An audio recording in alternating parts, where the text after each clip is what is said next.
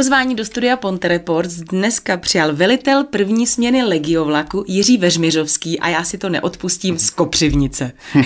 to je neuvěřitelný. Jiří Veřmiřovský. Jak jste to říkal, že se jmenoval váš dědeček? Řehoř. Řehoř Veřmiřovský. Pradědeček. Nebo pradědeček. Takže my už jsme tady zmínili, že jste velitel první směny Legiovlaku.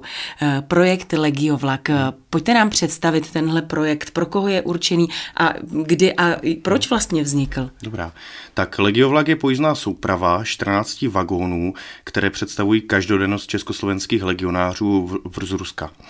Eh, Československé legie vlastně po první světové válce opanovaly transsibirskou magistrálu, no a ty vagony ukazují ten průřez, jak spali, eh, je tam kovárna, takže jak pracovali, jsou tam, eh, je tam sanitní vůz, takže jak se vlastně o sebe pečovali, Máme tam obrněné, obrněný vůz, takže jak bojovali. Jo, každý si tam najde něco, ať už je to kluk, holka, každému se líbí něco jiného, ať už je to dospělý nebo menší, opravdu.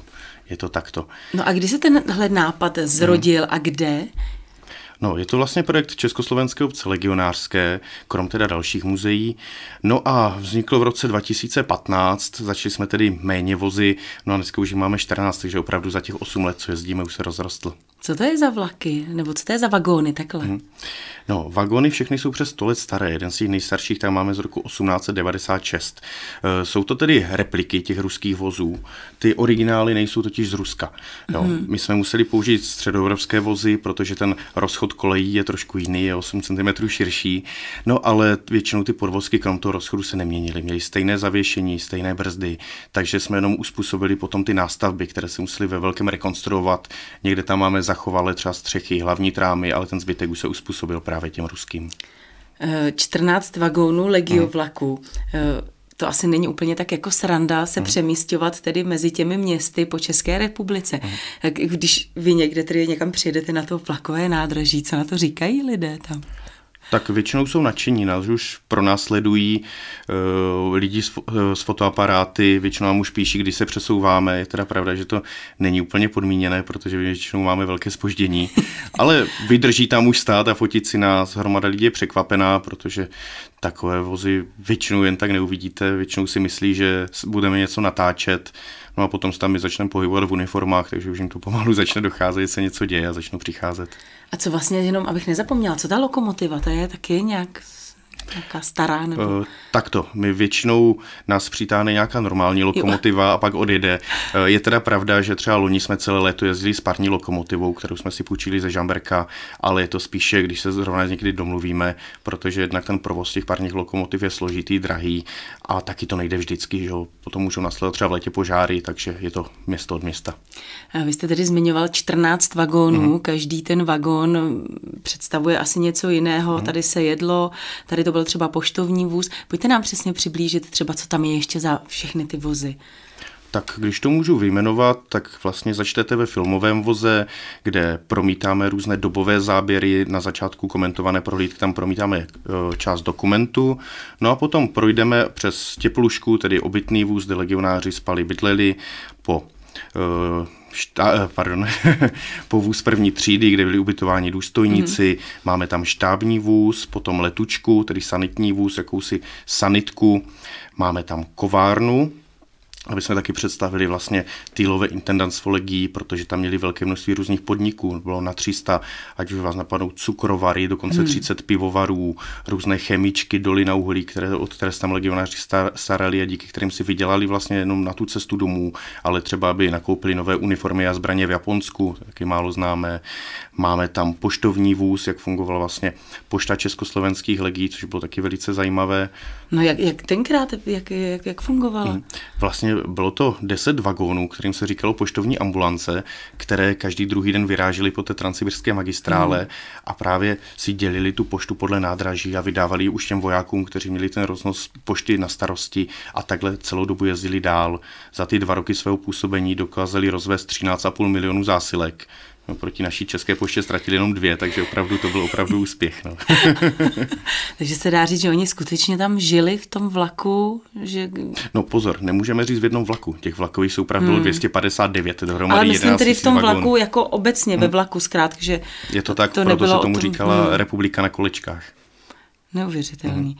Jak jste se k tomu dostal vy, protože vy jste jako poměrně, hmm. ne poměrně, vy jste mladý, hmm. tak jak jste se k tomu dostal? Uh, já jsem se k tomu dostal přes mojho kamaráda, eh, kdy my jsme oba vlastně byli členy jednoty Československé obce legionářské jednoty Valašské meziříčí. No a on už tady na tom vlaku pracoval, takže postupem času jsem se k tomu dopracoval také já. Takže není to tak, že by třeba vás pradědeček Řehoř nebo hm. někdo z příbuzenstva. Je teda pravda, že můj praprastrýc byl legionář. Jo, taky jsem se už předtím jako nějak zajímal, eh, co tam vlastně zažil, ale teď se právě více zajímám o strážnické oddíly, což byla vlastně taková policejní část těch ruských legií právě díky tomu, že v nich sloužil.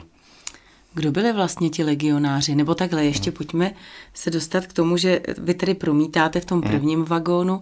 Eh, máme podvědomí my Češi a vůbec ještě třeba i ti mladí, protože věřím tomu, že hmm. tam chodí i školy. Eh, máme podvědomí o tom, kdo byli legionáři a vlastně co byla ta transsibirská magistrála? Eh, určitě tomu povědomí hodně pomohlo posledních pár let, protože krom toho, že byly různé velké výročí, ať už to bylo 100 let zborova, ať už to bylo loni třeba 100 let založení Československé obce legionářské, bylo k tomu velké množství různých akcí, chodili dokumenty v televizi, to povědomí se zvedlo, eh, myslím, že i náš vlak na to má taky jako trošku, trošku kousek, že jsme projeli už obrovské množství měst za těch 8 let. Já si myslím, že asi možná zvedlo. i to jako by mm. byl podnět, proč jako ten projekt vznikl asi. Je to A... tak. Ono taky, když si vemete, tak o těch legionářích se nesmělo mluvit. Hmm. Jednak eh, jak nacistická okupace, tak potom ruská, tak hodně a i komunisti vlastně potlačovali, že o to povědomí o těch legionářích, snažili se na to nějak zapomenout, protože když si vemete, že 65 tisíc Čechoslováků vládlo celou Sibiř, je to až tak jako neuvěřitelné, že se to muselo nějakým způsobem potlačit. No, takže po těch 90. letech, potom zase, když se znovu obnovila obec, pardon, znovu obnovila obec legionářská, tak to povědomí se začalo zase trošku zvyšovat. Což je zajímavostí, tak se znovu obnovila ještě s posledními legionáři, kteří žili v té době. Tak a kdo to tedy byli ti legionáři? Mm-hmm. Byli to vlastně eh, Čechoslováci, v té době ještě bylo Rakousko-Uhersko. No a prvně ti legionáři tak založili jednotky, no, sloužili v jednotkách cizích států, které byly složeny právě z Čechů a Slováků. Jak tedy v carské armádě, což byla česká družina, tak třeba ve francouzské cizinecké legii, nebo třeba v Itálii, až ti teda vznikli naposledy. No a to byli Češi a Slováci, kteří už v těch uh, státech žili. Třeba, ať už vemu uh, generála Čečka nebo Syrového, ti byli třeba uh, ve firmě Laurin a Kleven v Moskvě a podobně vstoupili tam dobrovolně. No a postupem času, když se ukázalo, že Češi a Slováci opravdu chtějí bojovat za to, aby Rakousko-Hersko se rozpadlo a vznikl náš samostatný československý stát, no tak už povolili potom nábor zajaců české a slovenské národnosti právě z těch zajateckých táborů, aby mohli vstupovat do těch leký. Teď si možná tam trochu hmm. hloupě, ale vlastně za té první světové války bojovali právě českoslovenští legionáři po boku Rusů. Tak jak třeba vy dneska se na to koukáte, na to, co se teď děje na Ukrajině? No tak eh, takto. Já to úplně nechci srovnávat, mm. ale tam to spíš jde o to, že za První světová válka ani tak ne, ale poté legionáři se hlavně dostali do té ruské občanské hmm. války. A možná k tomu bych to spíše přirovnal. Hmm. Ono, když si vemete, tak ta občanská válka tam bojoval opravdu každý proti každému. Tam nejenom, že byli třeba rudí, bílí a Čechoslováci, ale by tam další frakce, to teda začali ještě obsazovat Rusko, Číňané a Japonci, o tom se vůbec nebudeme radši bavit. Ale ale snažili se být jakýmsi neutrálním státem. Když viděli, že, no, neutrální armádou takto, že když viděli, že někomu je třeba pomoct, tak se snažili pomáhat, hlavně tedy civilnímu obyvatelstvu a snažili se nevměšovat právě do toho. A myslím si, že v dnešní době tak Česko je na tom dost podobně. My se snažíme ve velkém pomáhat, je obrovský zájem o to tady ubytovat uprchlíky, pomoct nějak Ukrajině, ale zase, že by tam jsme šli úplně bojovat, tak jako samozřejmě jsou nějaké tendence, ale chápu, že v rámci naší Evropské unie to asi moc nejde, ale samozřejmě já jsem malý mravenec tady v tomhle soukolí, takže nemůžu o tom se úplně vyjadřovat. Já jsem vás vůbec nechtěla dostat do úzkých, ale to mě já jenom, to mě jenom tak napadlo. Koukám samozřejmě na tu uniformu, hmm. která vypadá úžasně. Jak moc jsou autentické tyhle uniformy? Uh, jsou autentické, jsou to vlastně repliky těch uniform prakticky velice podobných nebo stejných materiálů. No a když to nosíme, tak i ten občas zápach je velice autentický. a musí v tom být hrozné teplo. Tak my už jsme zvyklí, ono když už v tom chodíte potom třeba 14 dní v kuse v létě, tak on si člověk opravdu zvykne. tak a samozřejmě určitě by mi pánové neodpustili, hmm. co se týče různých eh, pušek a hmm. různé zbroje, tak jak jste na tom s tímto materiálem? Přímo na legiovlaku? Mm-hmm. Dobrá, tak máme tam v Těplušce tak máme vystavené pušky, ruské mosinky, které vlastně byly takovou typickou zbraní legionářů na Rusy, než teda přezbrojili na japonské pušky Arisaka. No a pak tam máme obrněný vůz, kde máme jednak řekněme, lehčí výzbroj, máme tam těžké kulomety Maxim, ruské výroby, máme tam nejlehčí kulomet v té době na světě, francouzský Šoša, máme tam i ukázku amerického kulometu Cold Browning, které vlastně nakupovalo carské Rusko na začátku první světové války. A máme tam ještě uh, polní kanon střední ráže Putilov model 1902. A u sebe nosíte nějakou repliku, nějaké zbraně, nebo u sebe nemáte nic? Eh, tak to jako průvodci, tak většinou doufáme, že nemusíme být ozbrojení, že to A to, to jenom myslím té autenticitě, tedy nějakou tu repliku hmm. zkrátka, jestli... Eh, občas nosíme nějaké bodáky nebo nějaké takové ty pobočnější zbraně, eh, kinžály, šavle, ale ono spíše v tom průvodcovském, no, k té naší práci, tak by to spíše zavázelo a samozřejmě občas musíme zafrajeřit, tak si něco takového vezmeme. Vy spadáte tedy pod Československou mm. obec legionářskou. Kolik máte členů? Jaký je vůbec zájem? Tak Československá obec legionářská, teď úplně nechci kecat, protože vím, že to Tak zhruba jenom desítky, stovky. Eh, je to něco kolem 4 tisíc. Hmm. Jsou to většinou dobrovolníci, ať už třeba potomci legionářů, jsou tam veteráni z modernějších konfliktů, uh, historici, anebo každý, kdo chce vlastně pomoct, tam může vstoupit. Československá obec legionářská má jednoty po většině měst, takže tam může vstoupit každý. No a může se nějakým stylem zapojit, ať už třeba do pořádání různých akcí, ať už třeba pro děti, nebo uh, pětních aktů, hmm. ať už u různých pomníků nebo třeba na hřbitovech, anebo se nějak zapojit třeba do různých rekonstrukcí bitev. No a Československá obec legionářská nemá jenom tedy legiovlaky, ač je to teda nejviditelnější projekt, ale má i několik muzeí třeba nedávno, tak jsme otevřeli u nás vlastně na ústředí na IP Pavlova na Sokolské 33, tak tam máme muzeum československých legií a tam máme většinou takové ty věci, které tady na vlaku už bychom se opravdu báli o ně, takže tam máme velké množství originálních uniform, máme tam velké množství zbraní, bodáků, granátů, máme tam repliku zákopů z Borovského a máme tam takové my tomu říkáme labirint, takže tam si vyberete, eh, kdybyste byl rakousko-uherský voják a do jaké legie byste si se dala a procházíte s těmi historickými událostmi, tam jsou panely a můžete si přečíst, jak by to asi bylo podle dějin a máme tam hlavně i legionářskou knihovnu, kde se snažíme sbírat různé svazky o legiích, takže tam člověk může něco nastudovat a samozřejmě i databáze tam funguje, takže kolega vám tam s tímkoliv poradí. Proč si myslíte, že je důležité uchovávat tenhle odkaz? Tak člověk musí znát svoje dějiny. Ono přece jenom se ty dějiny pořád jakýmsi stylem opakují. Hmm. když jsme si už bavili o té Ukrajině, tak prakticky v čemkoliv člověk by měl znát tu svoji historii a dokáže se z ní nejednou teda i poučit, ale může být hlavně hrdý právě na ty svoje předky. Tak když jsme zmiňovali ty předky, tak eh, já vím, že existuje i taková databáze, hmm. kde my si můžeme zjistit, jestli třeba někdo z našich předků nebyl v legiích právě. Hmm. Nebo... Je to tak, vlastně vedeme stránku krevlegionáře.cz, tam si může každý vyhledávat i zdarma a stačí jen třeba zadat příjmení nebo třeba jen místo narození. Hmm. Můžete si tam napsat most a vědou vám všichni legionáři, kteří se tam narodili nebo tam potom bydleli. A máme tam záznamy o tom, krom toho teda, kde, kdy se narodili, jak byli třeba politického vyznání, jako eh, čím byli před válkou jako zaměstnání. No a potom samozřejmě, kdy byli zajati třeba v rámci rakousko-herské armády, kdy si podali přihlášku do legí, do jaké jednotky vstoupili.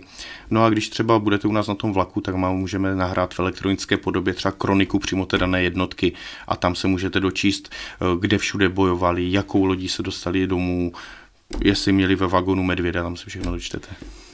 Za, za A to tedy musela být opravdu taková mravenčí práce vůbec všechno tohle dát dohromady, se sbírat všechna tahle data, to za A a za B stále jako už je to uzavřené, nebo je možné, že ještě nevím, jestli to dá tak uh, nazvat, ale že ještě najde ten další a další legionáře, kteří tam bojovali. Je to tak, stále je vlastně rozšířujeme.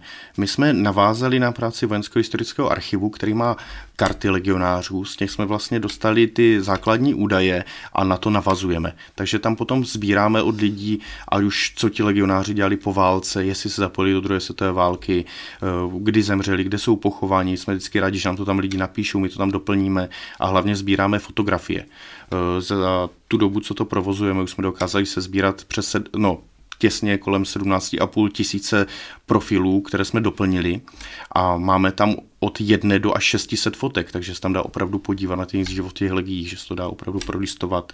Najdete tam od fotografií třeba našich letců, kteří v legích lítali. Máme tam fotografie třeba pivovarů v Urganu, opravdu od nějakých různých přehlídek až potom, že se válí ve vagonu, jenom kouří, opravdu tam se můžete podívat na celý ten život. Zůstala tam někde, eh, nechci říkat úplně na té transsibirské magistrále, ale tam někde v těch městech a v okolí vůbec ta československá stopa? Určitě. Eh, občas si tam lidi pamatují v některých těch oblastech, které samozřejmě byly přesídlené, že tam uh, ti legionáři byli, že třeba pomohli. Bohužel třeba z třech tisíc pomníků a hrobů, které tam legionáři měli, tak zůstalo opravdu jenom pár, protože přece ta druhá světová válka a potom ještě ten komunismus úplně těm legionářům nepřál, ale stále se tam snažíme jako obec legionářská tak nějakým způsobem pomáhat zpravovat minulé roky, teď se tam asi teď jen tak nepodíváme, tak se jezdili na poutě a snažili jsme se tam dělat pětní akty právě na těch místech a nějakým stylem se tam zase to trošku znovu obnovit nebo rekonstruovat. Vy jste nám taky sebou přinesl no. tady ukázat eh, nějaké zajímavé věci. Mě třeba zaujalo to, vím, že se určitě bude líbit eh, mýmu dítěti. Pokladnička Vagon Tepluška. Hmm. Je to vlastně, že si to můžeme složit. Eh, je to o tom, že si to můžeme koupit třeba u vás v nějakém tom legiovlaku, v nějakém tom vagónu? Je to tak, máme na legiovlaku plukovní prodejnu, která krom toho, že tedy replikou prodejen, které legionáři tam taky měli a nakupovali si taky nějaké věci, které se jim běžnou armády nedostávalo, tak tam máme i nějaký sortiment pro návštěvníky. Takže krom různých suvenýrů, placek, magnetek, potřeba různé takové skládačky, pokladničky a máme tam i velké množství literatury. Máme tam například na prodej deníky legionářů, které jsou právě přepsané přímo jejich mm. paměti, kde můžete vidět přímo ten jejich osud, jak to viděli oni. Není to vlastně nic obsáhlého takhle jako z historie, ale čtete přímo osud toho jednoho člověka. Takže od třeba Otakara Husáka, který byl jeden ze spoluautorů bitvy u Zborova, který teď dokonce už vyšel čtvrtý díl jeho pamětí poslední, tak tam máme třeba legionáře Valentu, který byl učitel a dostal třeba za úkol vybudovat ve, Vladivost, ve Vladivostoku školu pro sirotky, které legionáři zachránili. Takže tam uvidíte nádherný cimrmanovský pohled na to, jak se eh, z 8 až 14 letých dětí, které byly 14 různých národností hmm. a uměli jenom kouřit a nadávat, snažili udělat normální děti, aby mohl potom začlenit do československých škol. Takže a zadařilo ty, se. No, v rámci možností, ano. Takže ty příběhy jsou tam opravdu různé a je to velice zajímavé čtení. Dá se říct, že to jsou prakticky takové deníky? Oni to jsou deníky. Jsou to, to deníky. jsou přímo deníky, které my jsme jenom přepsali a doplnili různými dalšími fotografiemi, mapkami, případně nějakým komentářem, aby to lidi chápali z dnešního pohledu. A vy jste si jim určitě pročítal, nebo je určitě pročítal. Je to spíše psáno tak, že oni to psali, protože chtěli tady právě zachovat uh, něco, aby ti, kdo je najdou, ty, ty deníky, tak aby věděli, jak to bylo, anebo se potřebovali z toho vypsat, že samozřejmě to období nebo tím, čím si procházeli, to nebylo jednoduché, takže když se z toho vypíši, tak že jim to pomáhalo takhle? Tak ono je to člověk od člověka. Ono přece v té době deník si psal prakticky každý, pokud to tedy měl dovolené. A většina těch deníků, nebo některé ty deníky, tak jsou přepsané už třeba po válce z jejich poznámek, co měli ale je to taky otázkou. Některé ty deníky jsou právě eh, protchnuty ještě různými dopisy, které psali mm. domů, nebo různými třeba básničkami, písničkami, mm. které tam zrovna vymýšleli. Takže bylo to i takovou jako zábavou, vyventilováním právě tady toho. Teď mi to teprve došlo, když jste mm. vlastně nám popisoval, kdo to vlastně byli ti legionáři, mm. tak nebyli oni třeba vnímáni jako vlasti zrádci způsobem? Eh, v rámci rakouskou-herské armády ano, protože vlastně nebojovali jak bychom řekli jednoduše za císaře mm. pána. Na druhou stranu úplně nechci zabředávat, abych tady někoho naštval, mm. ale na druhou stranu, kdybyste uh, šla na úřad a musela tam nahlásit německy, mluvit tam německy, uh, třeba Slováci na tom byli ještě hůř, protože ti zase uh, hodně byli maďarizováni, takže hodně se říká, že to bylo opravdu za 5 minut 12, že třeba eh, Slováci už by potom neexistovali. V Rusku třeba vznikaly výchovné tábory pro Slováků, kde se znovu jako učili slovenštině. Hmm. Takže opravdu pro ty naše české země to bylo vysvobození, že hmm. zachová ta, eh, ta státnost těch Čechů a Slováků. Na druhou stranu to Rakousko-Uhersko je dost pravděpodobné, že by potom padlo samo, kdyby nepřišla ta první světová válka, jakož bylo ve velkém hmm. zadluženo, protože provozovalo obrovský policejní aparát. No, když dneska řeknete v hospodě, že to bych asi neměl říkat, ale jakože něco proti nějakému politikovi, tak asi vám nikdo za to nic neudělá, ale tehdy tam prostě někdo seděl a už jste byl nahlášený. Že? Eh, můžeme, máme to zhruba spočítané, kolik těch československých legionářů tam tenkrát právě bylo zhruba? Eh, kolem 136 tisíc dohromady po celém hmm. světě, eh, v těch legích 70 tisíc včetně ztrat. Tak a pojďme tedy zpátky k tomu vlaku, hmm. protože my chceme pochopitelně hmm. pozvat všechny zájemce a příznivce do Legio vlaku. Hmm. Tak kde právě teď tedy ten vlak stojí, kde to zaparkovali ten vlak a kdy můžeme třeba se přijít podívat? Tak, teď právě stojíme na nádraží v Jirkově. Máme přes týden otevřeno od 8 do 18, o víkendu od 9 do 19 a příští týden se přesouváme do Ústí nad Labem, jestli si dobře pamatuju. Uh, a do kdy, jo, tak počkejte, to najdeme. Takže do prvního, takže v neděli. Do prvního, takže v neděli ještě budeme mít, ne, ještě budeme mít otevřeno, ještě. pak se budeme někdy v pondělí přesouvat a zase od úterý máme otevřeno v tom Ústí nad Labem. No a jaký je zájem právě o Legiovlak, protože jak už spoustu let už s ním takhle eh, obrážíte ta česká města, tak jaký je o to zájem? Je to opravdu obrovský zájem. Jsou města, kde máme opravdu naplněno a musíme dělat prohlídky i navíc. My, má, my zvládneme nějakých 12 tříd za dopoledne, odpoledne máme každou celou hodinu komentované prohlídky pro veřejnost, no a už se stávalo, že jsme dělali každou, třeba každý 20 minut nebo každou půl hodinu. Takže opravdu zájem je velký. V některých městech to bylo třeba i několik tisíc za den. Několik tisíc za den. Ano. Takže do Jirkova na normálně na vlakové nádraží a tam vás tedy do 18 hodin vás tam můžeme navštívit až do té neděle. Je to tak. Já vám moc krát děkuji, mm. že jste si na nás udělal čas. Děkuji vám moc za to, co děláte. a přeju vám samozřejmě hodně štěstí a hodně příznivců. Mm, taky moc děkuji. Mým dnešním hostem ve studiu Ponte Reports byl Jiří Veřmiřovský.